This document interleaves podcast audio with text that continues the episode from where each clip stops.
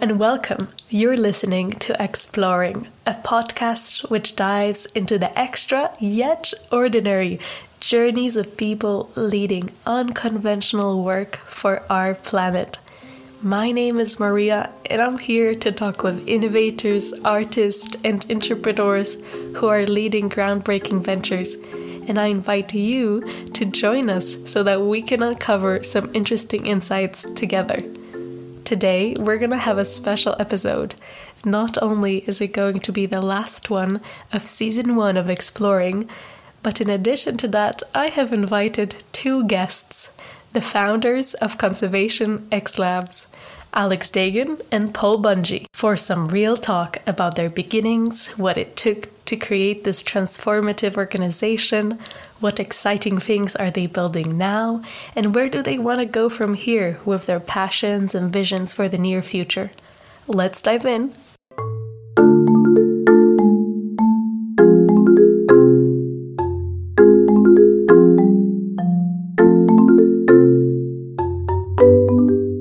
Hello, Alex. Hello, Paul. I'm happy to be talking to you both today. Great to talk to you, Maria. Great to be on. I would like to start uh, this conversation by asking you to go back in time and remember the beginning of this journey with Conservation X Labs. What was that turning point in your life where you decided to start an organization of your own that focuses on innovation within conservation? It all began on a rainy night on the shores of Loch Lomond around the turn of the century, and as the rain came down, a knock came on my door, and a gentleman, wet from head to toe, was stepping out of his carriage and asking for a place. Shouting, Nevermore, nevermore. well, we were introduced by a, a, a mutual friend. Um, I like to tell the story that uh, that that the journey all began with stopping to watch a game of soccer uh, but that's because that's how I met this mutual friend of ours who had just returned from Afghanistan, uh, where he was actually working closely with Alex. And uh, and this guy Clay was in uh, in the same office at the U.S. Environmental Protection Agency as I was, and had just returned from this. And and Clay and I uh, got to talking, and he told me a bit about this this fellow named Alex Dehgan, who uh, was had done some incredible stuff in Afghanistan and was a really bright and brilliant thinker and loved uh, all things tech and innovation and really wanted to do big things with conservation and that that Alex and I should meet. And uh, and so we were introduced. So the big things in conservation that's what sold you. And you Alex? We, well well uh, yeah maybe just to add because because Clay and I started talking about the need of a conservation organization and because we are both coming out of Afghanistan we were thinking specifically about you know thinking about conservation as a national security, per, you know, imperative. That conservation wasn't a nice to have, but that it was actually necessary uh, for us to achieve security goals around the world, for peace and stability to exist around the world, for us to prevent conflict around the world, particularly just given uh, given um, climate change. We also recognized that in places like Afghanistan, there was an incredible amount of biodiversity, right? Afghanistan had more cat species than sub Saharan Africa. It had animals from Indo Malaysia, uh, from Europe, from Africa within a single country. It was this biological Silk Road. But people saw these places as devoid of life, and we saw a reason for that. So we were talking about something. In fact, the original name of the organization was C2SI, Conservation and Climate Security International. And uh, I met Paul at this cafe called Tryst, uh, which would literally become the home for Conservation X Labs in its first year. And I thought Paul was the most obnoxious person I had ever met. I was like, why is this guy arguing with me all the time? I think I was like, wait, like never bring this guy around again. But then, like, I was sort of intrigued by him, and I realized I was a lot like this guy, uh, and that we had actually a lot of things in common. I was working as chief scientist of the U.S. Agency for International Development on this time, really looking at how to improve how we were addressing the Millennium Development Goals and now the Sustainable Development Goals and how we use technology and innovation to do that. And and I was like, why aren't we using these approaches for conservation? And Paul had gotten this job at X Prize shortly after, and I think had the same sort of insights of the uses of prizes and challenges. He saw these extraordinary innovators and technologies, and and we started talking. We started meeting up, meeting up at like cafes and restaurants around town. We were uh, in one of the first incubators in Washington, D.C., uh, a place called Affinity Labs. We couldn't afford to pay them anything. So they gave us a mailbox and like use of the conference room before 9 a.m. was the on only Saturdays. thing on Before 9 Saturday. p.m. on Saturdays only. so we would get up at like six and just start working on um, and clay had gone back to afghanistan at the time and we had started working on on the development of this idea there we saw cxl being born That's and, and Alex is totally right. As you know, as these ideas began to sh- take shape, there were there were I think a couple of recognitions that we had in common that were that were you know one was the scale of the problem of of the extinction crisis, of biodiversity loss, of habitat destruction. I mean, it's just it continues to rise. It's a, a fairly straightforward recognition that the things we've been doing globally to try to prevent that just aren't keeping up. Nobody's actually focused on on has, has really effectively focused on the true drivers of extinction globally. It, it, it becomes too much about the things that are right in front of you and, and one species here, one species there. Alex at USAID and building things like the, the the global development lab and the grand challenges for development and recognizing, and then and then I, I am at at X Prize working to you know on these massive prize competitions for breakthroughs that that are going to transform energy systems, going to transform the oceans, going to transform space travel, you know, uh, all these things, and it becomes apparent that there are actually a, a number of things, tools in the toolbox uh, as it were, that, that that could lead to the kind of solutions that can scale up to meet the meet the the the scope and, and scale of the of the problems that we're seeing in conservation, and and they're being applied to other fields, right? And I think Alex, you articulate really well the sort of the transformation in global health, um, but also in development, and and how they're starting to use not only these kinds of uh, innovation techniques like prizes and challenges, open innovation that you know capitalizing on the crowd, right? The phenomenon, the genius in the crowd.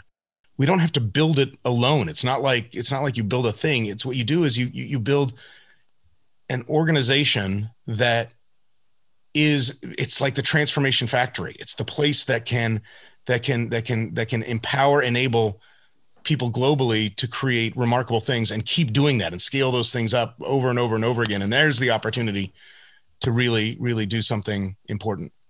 I love that term transformation factory. And I can really hear that still you guys look at the biggest environmental challenges and, and how to solve them, that nothing has really changed from that first encounter where you guys shared all the grand problems you, you really want to solve. But what I really want to know is like, what were your fears at the time? Or perhaps yeah, did you yeah. have any aces down the sleeve? I want to hear bo- both, both the fears and both the aces as we were developing this idea, these ideas, I think we realized we were onto something.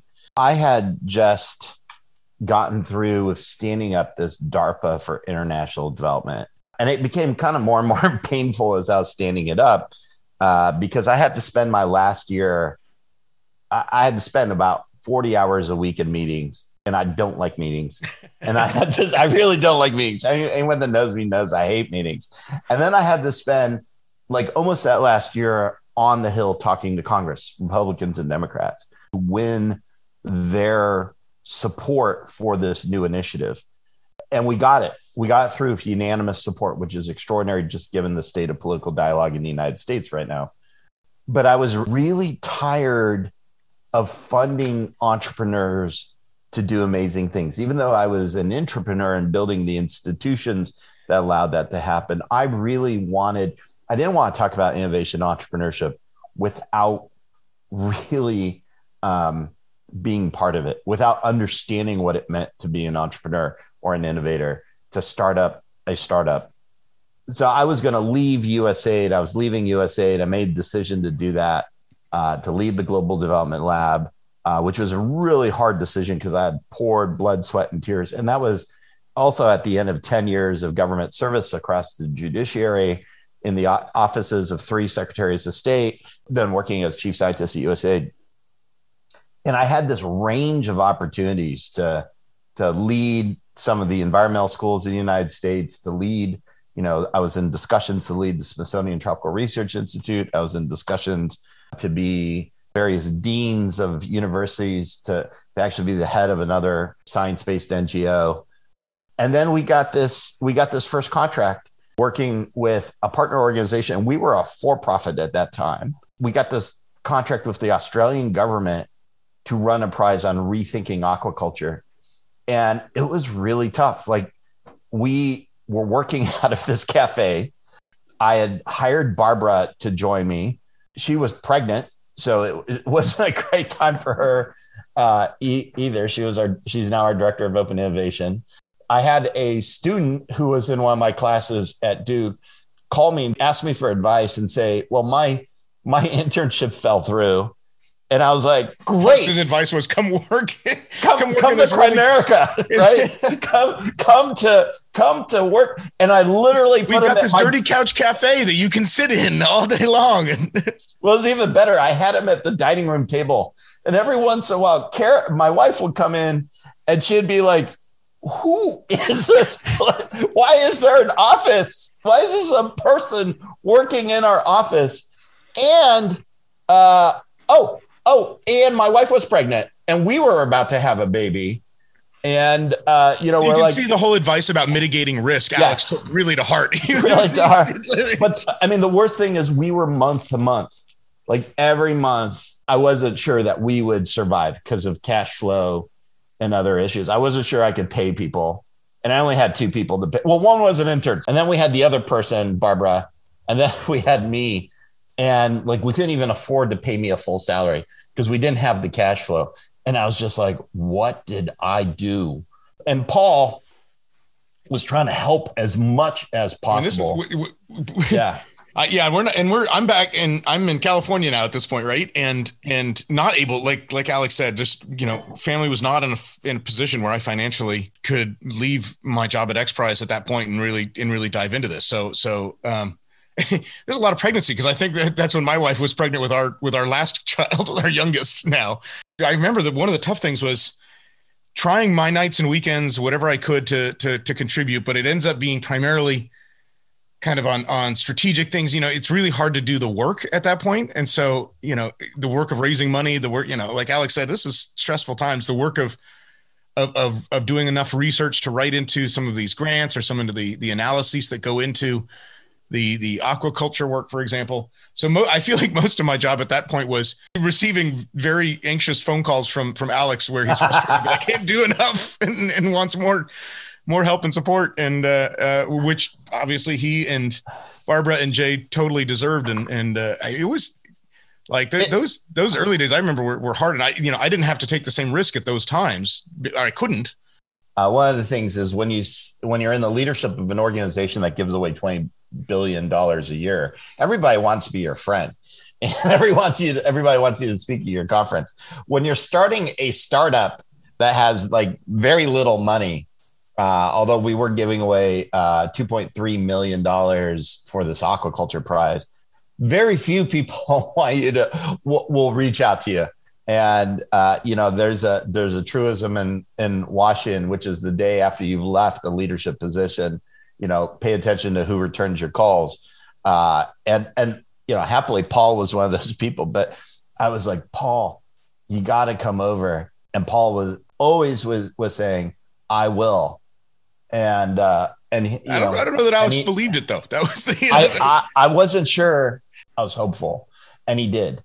Uh, and um, we had gotten things going, and Paul was actually involved. It wasn't like he was actually not involved. He was just like working nights and weekends and then would take vacation days to come out and help us um, with things. And it was extraordinary. And he was incredibly ethical about it, uh, which I actually also really admired how well, you know, he was always respectful to, to uh, X Prize, which he loves um, and he cares for deeply.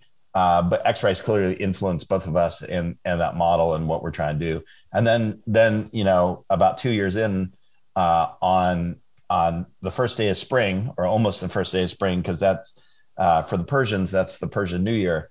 We had made that the symbolic start date for Paul to join us, and that's what he did. And it was extraordinary. And once once Paul was with us, we were then cooking for with guests. I think that's just such a beautiful story, and, and it just inspires me that you, you kept on going no matter what, and the fact that your idea was really worth doing all that for. So I actually would love to talk about that. How was this idea for Conservation X Labs transformative? How does CXL disrupt the current model of conservation?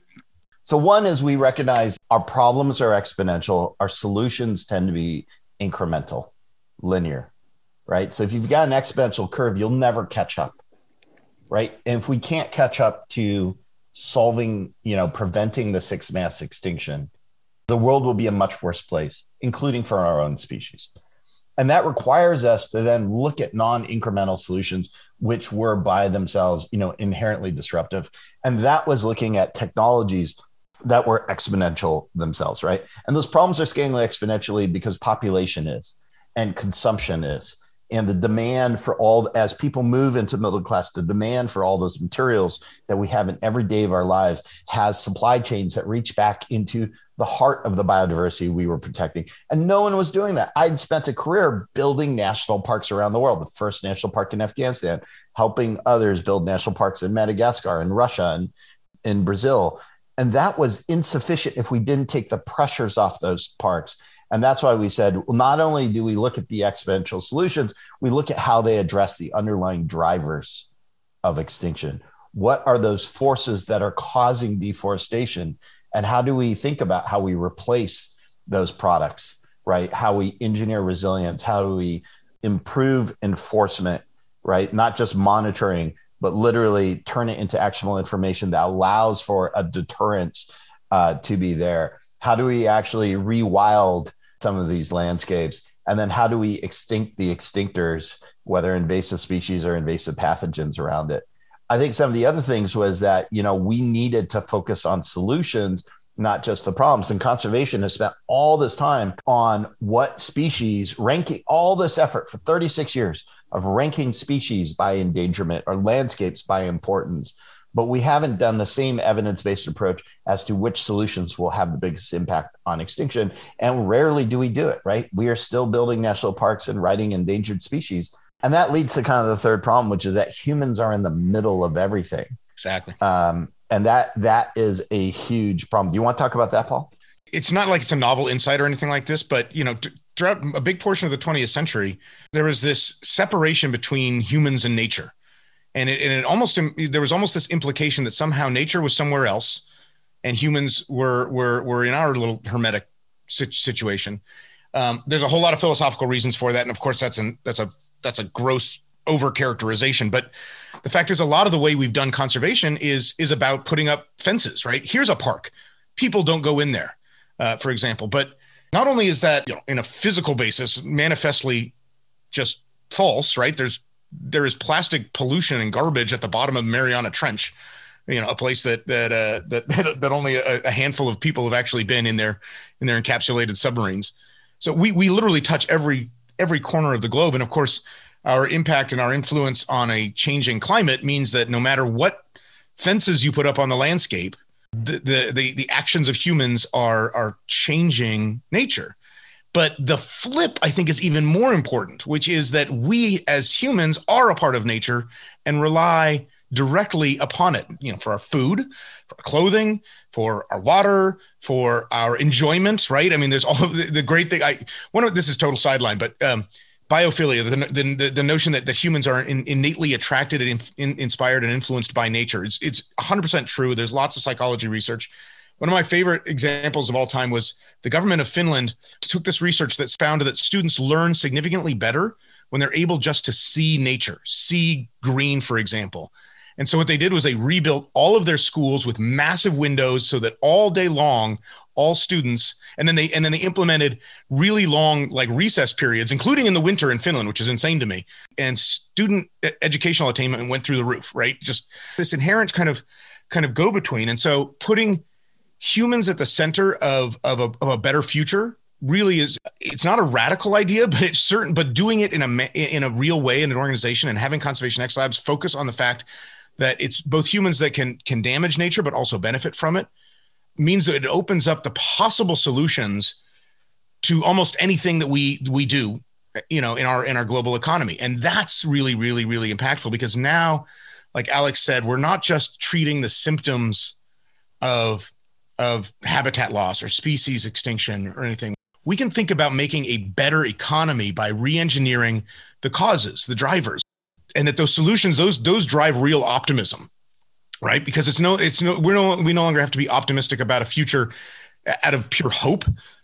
We can actually be optimistic because we're seeing changes and transformations. I mean just think about the rise of plant-based protein alternatives right? The growing meat causes a lot of damage globally but but if we can if we can get protein into people's bellies you know from plants all of a sudden we've got a solution that that is transformative for for you know our health of course but uh, you know all, you know really for for the planet. That's where the optimism comes from. And then the last piece i think that we really focus on is how do we get these solutions to scale? And we love you know uh, all the multitude of approaches and ideas and creativity but if we're not on the scale of hundreds of millions of people if we're not fundamentally affecting and changing the main economic drivers around the world, we will never be successful as conservationists. And we have these conservation schools, and they are teaching curriculum that are ill suited for any of their students to actually solve the problems, when in fact, we need innovators and entrepreneurs that come from a multitude of backgrounds and places. We need to not demonize business, but harness business and the market forces to ensure that these better alternatives get to scale, which means really designing products that work for the consumers or the places, as we've been trying to do around replacing air conditioning technology to address climate change. And Paul was just, you know, working with the Indian government and another member of our team, Chad Gallanet, and the Rocky Mountain Institute, CEPT University, and some other partners on that. Yeah. So one of the things that we do is is is take this approach that that Alex mentioned of the underlying drivers of extinction, and uh, obviously climate change is is is both a direct driver but also a force multiplier for for things like extinction. It damages things globally. And there's a wonderful organization and, and analysis that was done project drawdown that i'm sure a lot of a lot of folks know. And in one of their first uh, analyses it came out that that indoor cooling was one of the one of the sort of lowest hanging fruits or the the biggest bang for your buck if you were able to transform and improve air conditioning in terms of reducing greenhouse gas emissions. That that that one change could could could lead to you know more GHGs being pulled off for for every dollar spent than than any any other sort of thing that they analyzed at that time. And so we said this is perfect. We we know how to do this. Things like technologies and things like markets and profit uh, and things like human behavior. These are all tools that we can utilize. These are they are not they are not value judgments, good or bad, one way or the other, right? They they are they are things that you can use to to incentivize in the right direction.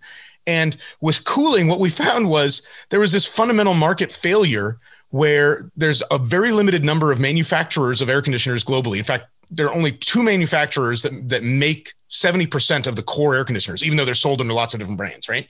So they had no incentive to change, right? The, the market is not telling them that you need to make a better thing. What the market is telling them is it's getting hotter globally. There are more people moving into the middle class. Please make more air conditioners. And they're saying, well, great, we'll just keep making more. So what we want to do is change that dynamic. And, and this global cooling prize, which allowed us to a- ask innovators to come up with something that was at least five times better for the environment, five times better for climate. Just to give you a sense, the the very best air conditioners you can buy today for to, to put in your in your you know in your window at home and, and cool yourself off are only about 13% as efficient as they could be of, of the sort of theoretical efficiency. They're just they're, they're crap. They're, they're terrible. What we wanted was reduce the climate the ghg emissions the, the impact on the climate at least five times.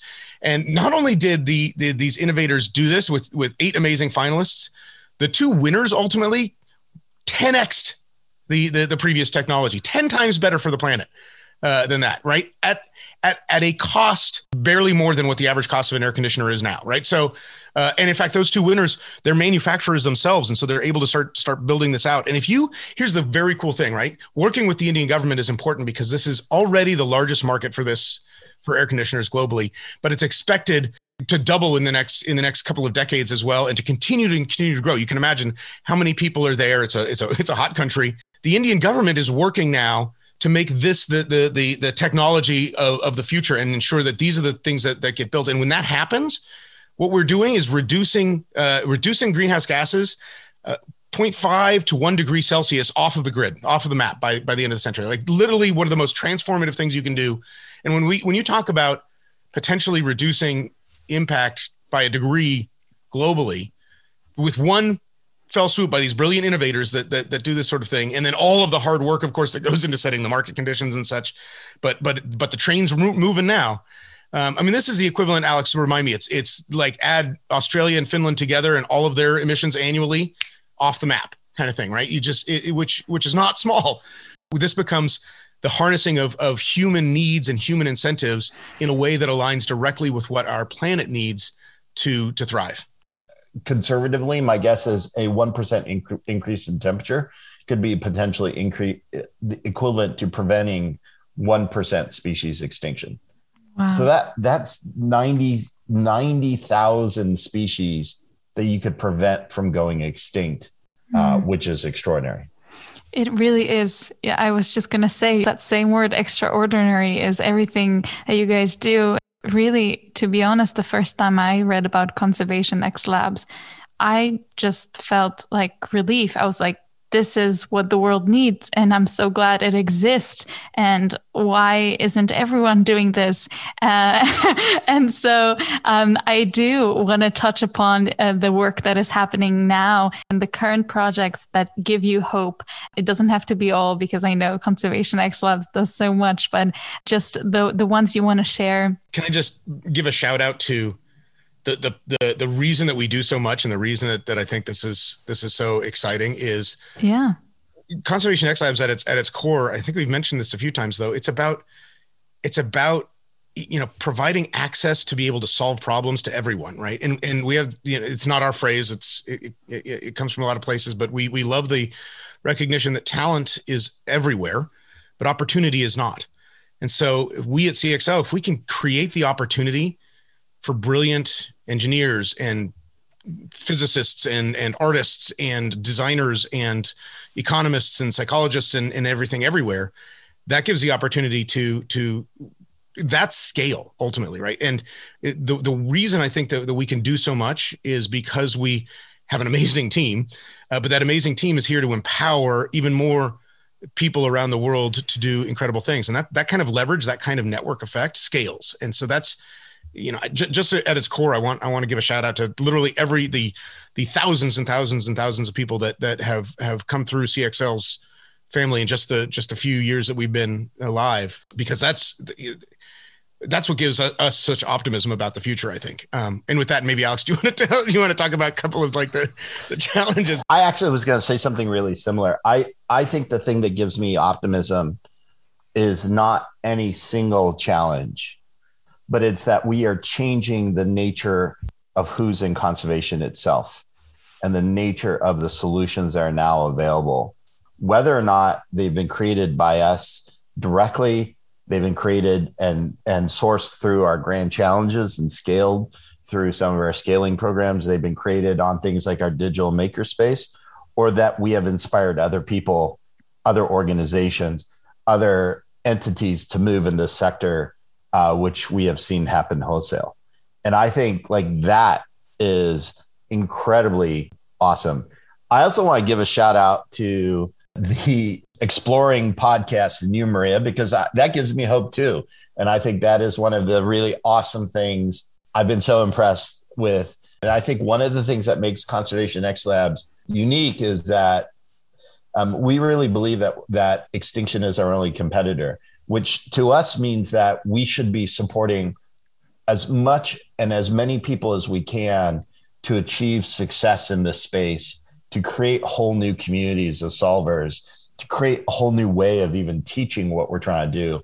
And so along those lines, you know, we are, you know, we're trying to replace food, feed, fiber, and materials uh, using bio-based alternatives through things like the microfiber challenge or our aquaculture challenge you know or the cooling technologies that we use in it in those programs. We're trying to address invasive species and emerging pests and pathogens because if you look at the research and you look at animals that have gone extinct they have gone extinct because generally the invasives or the pathogens are the knockout blow. And we're seeing this rise of pathogens so we want to take advantage of it.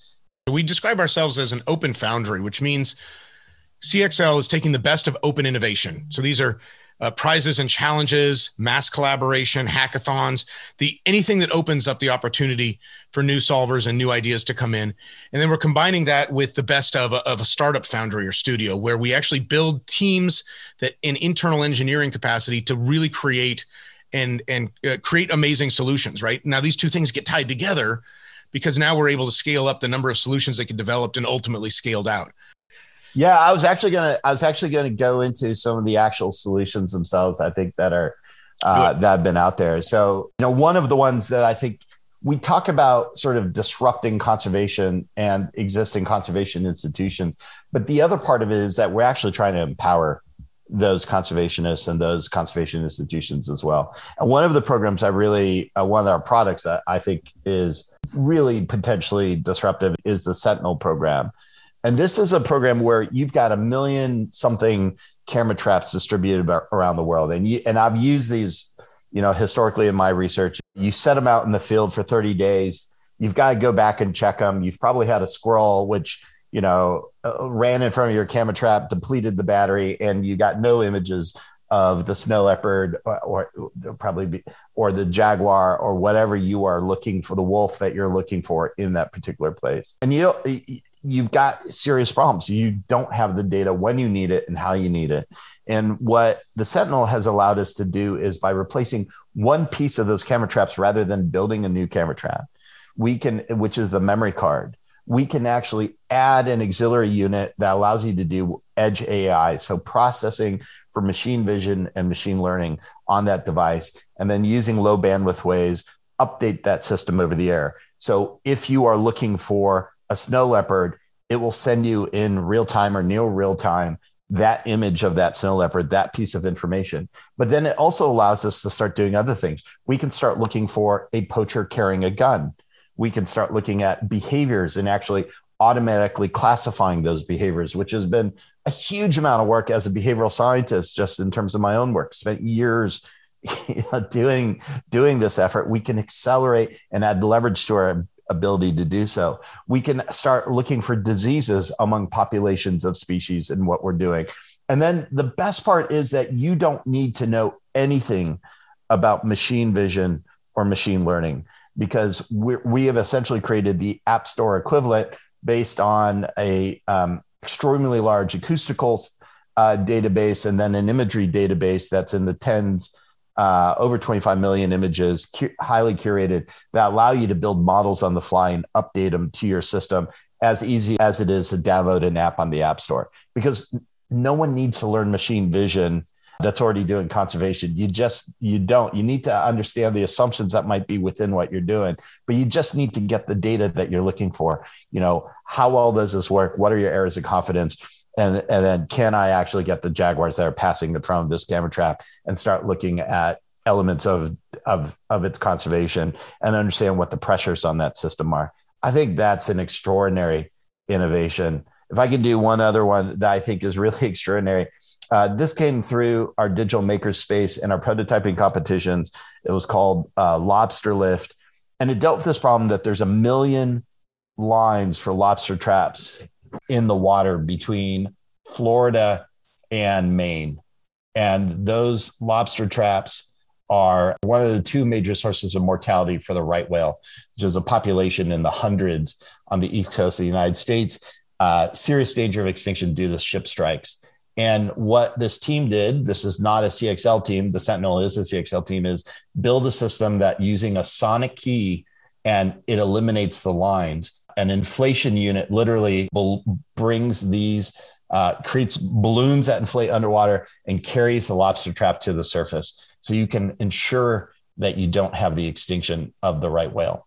And these are extraordinary innovations that like have come through the community through our own engineering uh, that we have that I think are completely transformative in our ability to solve extinction.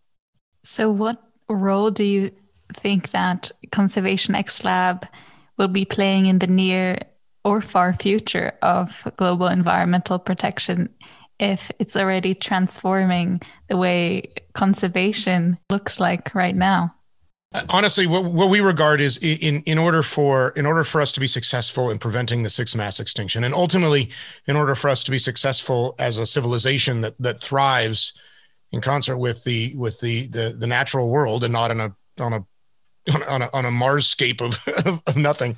Conservation needs to be integral to absolutely every aspect of human life and economy.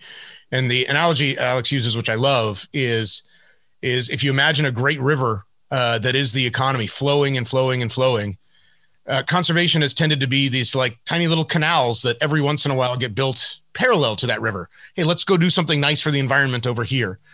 Um, and it's never going to stop the river. It's never going to help it change its course. It's just going to keep keep pumping, pumping, pumping. What we need to do is get to a point where conservation is that main channel, is that river itself, where where the economy in and our activity is actually entirely integrated with doing things that are sustainable, that protect other species, that actually and ultimately protect the sorts of services and resources and things that allow us humans to to exist to, to and to and to and to and to enjoy. And the great thing is you can picture this. We can all imagine this. And we have the tools to to enable this. We also you know while while while we are extremely proud of, of the amazing work that that everybody who's come through cxl and has has done we recognize that our job is to help turn conservation from that side channel into the main into the main river. And the only way to do that is really by by growing the number of solutions like lobster lift that that, that get created whether we build the next product like sentinel in house or otherwise and so that means that over the next few years the sort of near term we continue to expand the solution identification and solution development programs that we have and we scale those up uh, capitalizing on these network effects in, in, in, order to to get to this this sort of future vision that that most of us hold this view of, of a future that is that is thriving. What this means is that is that conservation is no longer off by itself. It's actually something we all practice even if you don't call yourself a conservationist because your job is uh, teaching, and and all of a sudden, you know, that that you you you're a fifth grade teacher, and what you're teaching are these new principles of of of wow, you, hey, this kid really loves math. There's a way for this kid to do something amazing. Hey, this is this kid's an artist.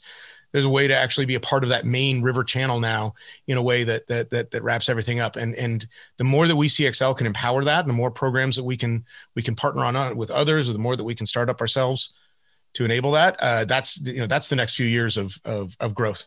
I think you've inspired me to call myself a conservationist by just doing this podcast. for, for, those of, for those you of you that don't know, I, I, want to give a little like inside baseball for you listeners. This podcast, uh, Maria is is incredible.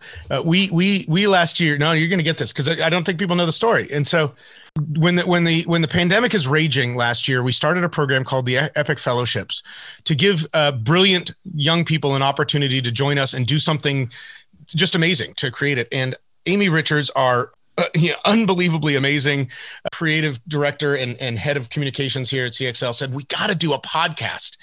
And she interviewed and found Maria Koenig here and said, This this woman, this young woman's going to work with me and, and going to do something. When and Alex and I say, Great, this is great. You guys run with this.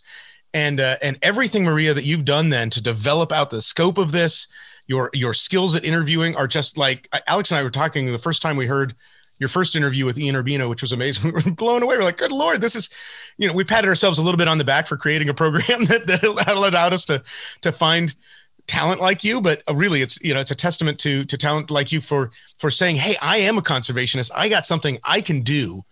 And uh, I get inspired by listening to, to your interviews. And so thank you for, for, for showing, showing the, the CXL model better than I think we could ever describe it. I'm tearing up. Oh, thank you so much. And I love my job and I love Conservation X Labs. It's it's a dream come true to work here. And yeah, this podcast is amazing. I'm so glad this is the final episode of season one because I really wanted the world to get to know the story of Conservation X Labs because it is really incredible. I always end my uh, episodes with this burning question of what are you hoping to explore?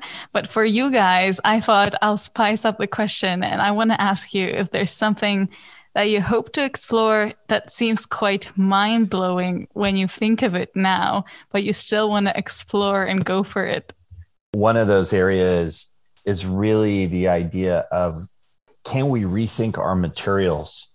So that our materials that we are using are not take you know not putting carbon into the environment but are literally almost living entities. Can we grow our buildings? Can we grow our houses? Can we have entities that are part of the environment and contributing to the environment taking carbon out of the air returning returning resources to you know how do we transform our cities to to create closed loop cities or closed loop buildings or closed loop houses or closed loop you know industries across the world. Um, what does that look like? And i think that idea is kind of an extraordinary one. And how do we build the products that go in, it? I have one other one is you know i've heard the statistic that i've just found amazing that there are 10,000 edible plants in our oceans. And that's the second one is just like there is these incredible fastest growing things we have are things like macroalgae and if we can literally tap into some of that and again increase the habitat increase the needs to protect uh, these the oceans and their the ocean and its incredible biodiversity these two things for me are really really on the forefront of some of the things i'm excited about. He stole mine. Really yeah, dude, I look. The biggest thing we could do is is is reinvent, reimagine how it is that that that we like like you said, not build our homes but grow our homes, and and how do we feed ourselves, and how do we how do we do that in a way that everybody gets to participate? Actually, that might be the one thing I would add is really excited about about our expansion globally. Like Alex said, made made this point, which is really good one that that there's so many people around the world that are literally on the front lines of our biggest environmental challenges and we're right now asking them to bear the burden of those challenges be it pollution or or or deforestation uh, or whatnot i'm excited to flip that and give empower them to be the ones that are on the front lines of solving the problems we're going to launch soon the second round of an artisanal scale and small scale mining competition focused on gold mining in the Amazon. And I won't go into the details. If anybody's interested, take a look on our website or, or Google about this because uh, it's remarkably destructive. Um, and we're asking these poor miners in places like Peru and, and Brazil and other places to to bear the, the, the damage of pollution and, and mercury. This challenge, we're giving them the opportunity and others globally to think rethink new solutions so that we can actually have the gold that powers our laptops and phones in other ways i want i'm excited to expand that and expand that into especially food materials fiber how do we give everybody uh, that that chance at at creating a better a better world I'm excited and I do think that you guys can make everything possible. So these far fetched ideas are just normal ideas in your scale. So I just want to thank you for the conversation. Uh, it was really great to get to know the stories I haven't heard yet. I had a great time talking to you guys today. We love talking to you, Maria, and congratulations on uh, hosting this amazing first season.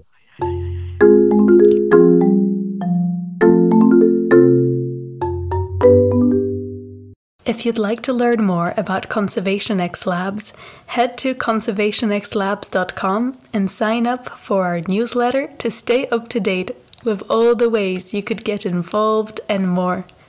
Although this is the last episode of season 1, it is just the beginning of our journey of exploration, as we will be coming back with a really fun and thought provoking season 2 this fall. It was my pleasure to be bringing all these stories to you thus far, and I wish you happy exploring.